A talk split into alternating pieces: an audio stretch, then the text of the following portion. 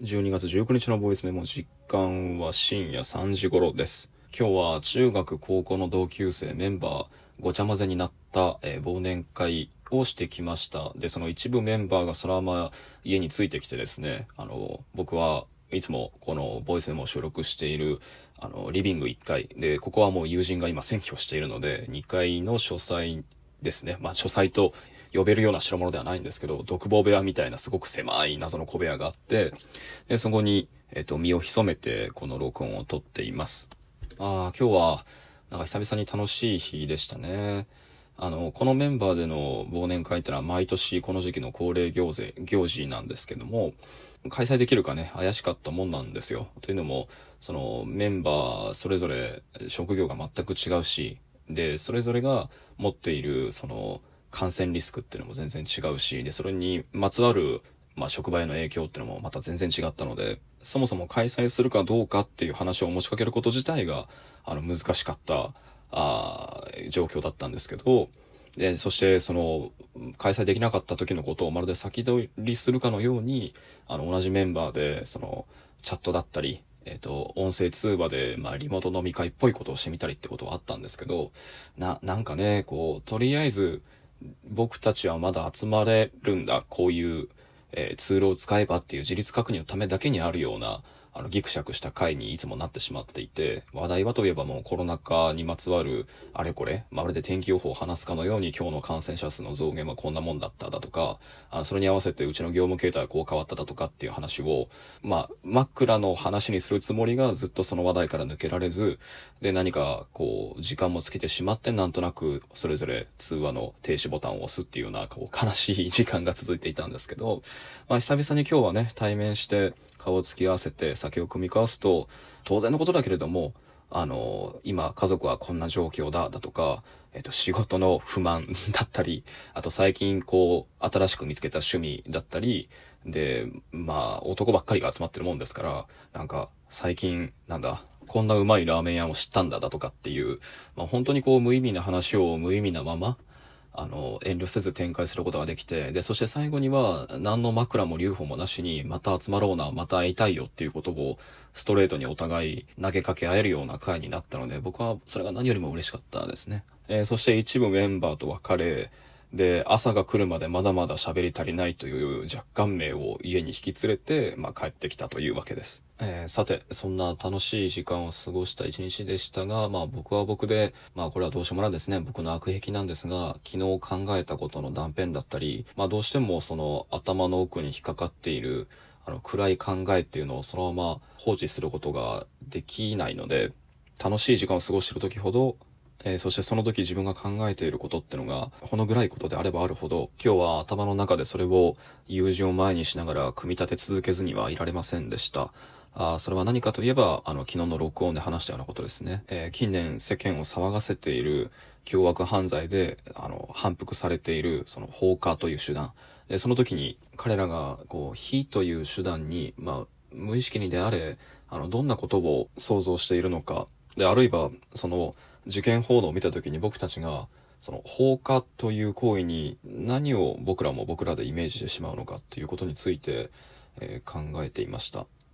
えー昨日僕は昨今の凶悪犯罪、えー多数の被害者を出すことを狙った凶悪犯罪というのが、それについて情報が報道される段に至った時、えー被害者の情報も、また加害者の情報も、あの、非常に抽象化されて、名前と社会的属性、えーそして場所、人数だけが断片的に、あの、データのようにバラバラ、まあ、まるで、そうですね、スコアボードのように発表されることについて、あの、懸念を持っていると話しました。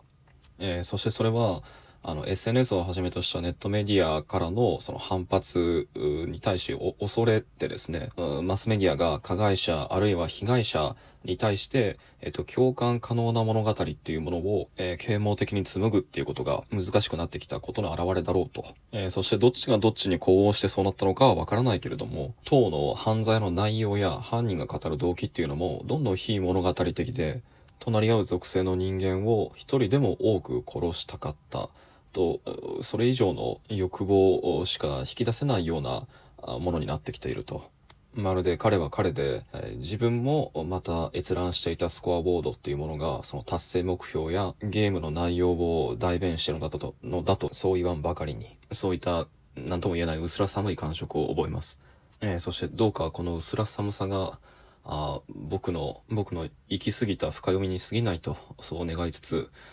考えを進めると、ここ最近頻発している凶悪犯罪の間で受け渡されている、この火のイメージ。そこには何か、どれだけ空っぽな像の上で行われた犯罪であっても、そのイメージさえ置いておけば、事件を目にした観客が、そこに意味を代弁し、重点し、増幅し、魅力的な物語を勝手に紡いでくれるだろうという、まあ、犯人側の期待と、そしてそれを受け取る観客の側でも、犯人がいかに空っぽであっても、というか、まあ、それを知りつつ、燃え上がった炎に自分の、え、怒りを託して、各々の鬱屈をそこで代弁するっていう、そういったこう、火を返した、互いを互いにそう、代理表彰させ合うような、あの、奇妙な共犯関係が見えてくるようで、それが僕はなんか最も懸念していることです。これは前回の録音で話したような、事件報道をめぐるマスメディアのその報道の毛色っていうことが変わってきたこと。で、おそらくその原因にネットメディアで事件についてのリアクションというのがこうリアルタイムで、もうおびただしい量で感情的に増幅されながらごめいていることっていうのが、まあ、その理由であろうっていうことを話したんですが、そういった状況というのは、そうであるからこそ逆に雄弁なオーディエンスっていうのを未然の代弁者として当て込んだような犯罪が出現し得る要因にもなっていると思うんですよね。つまり僕たちは今、こういった教育犯罪が起こるたびに、すごくこう、あ奇妙なメディア体験をしていて、事件の公式報道に関しては、極めて抽象的な名前、年齢、社会的属性や場所、あと人数ですね。そういった断片的なデータのみを渡されて、えっと、事件の現場や背景などの細部に至る、まあ、これまでストーリーとして受け取っていたもの、あの細部については、どんどん見えなくなっていってるのに、事件を介して人々が何を代弁したり、感じたりしているかっていうことは見えすぎるぐらいに見えているっていう、そういう環境なんですよ。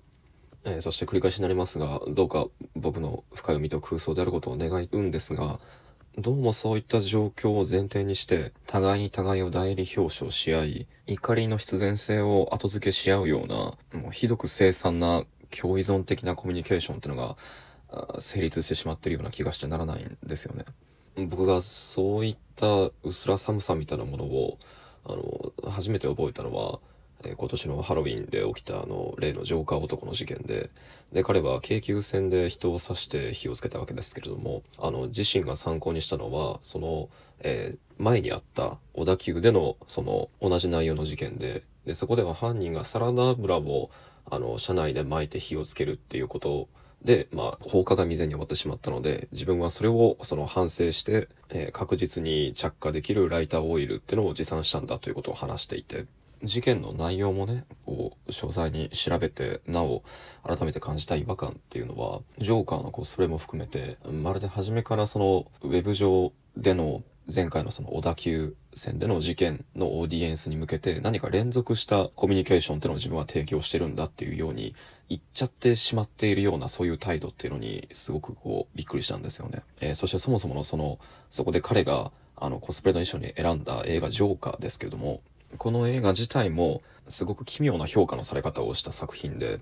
まあ、僕は以前それについて一度文章を書いたことがあるんですけど、まあ、すごくざっくり言って、同じキャラクターを登場させたダークナイトよりも、はるかに悪役として含みも謎もない薄っぺらな等身大のあの貧困の若者として描かれ直してるんですよね。えー、そしてそもそもあの本作はアメコミのヒーローものに出てくる悪役なんで、あの設定が紋切り型で薄っぺらいのは当たり前のことなんですよ。えー、けれども同作は、えっ、ー、と、社会派の何かリアリズムとして、で、現代の貧困とその憎悪というのを象徴する作品として、もう異常なぐらいもてはやされた作品で、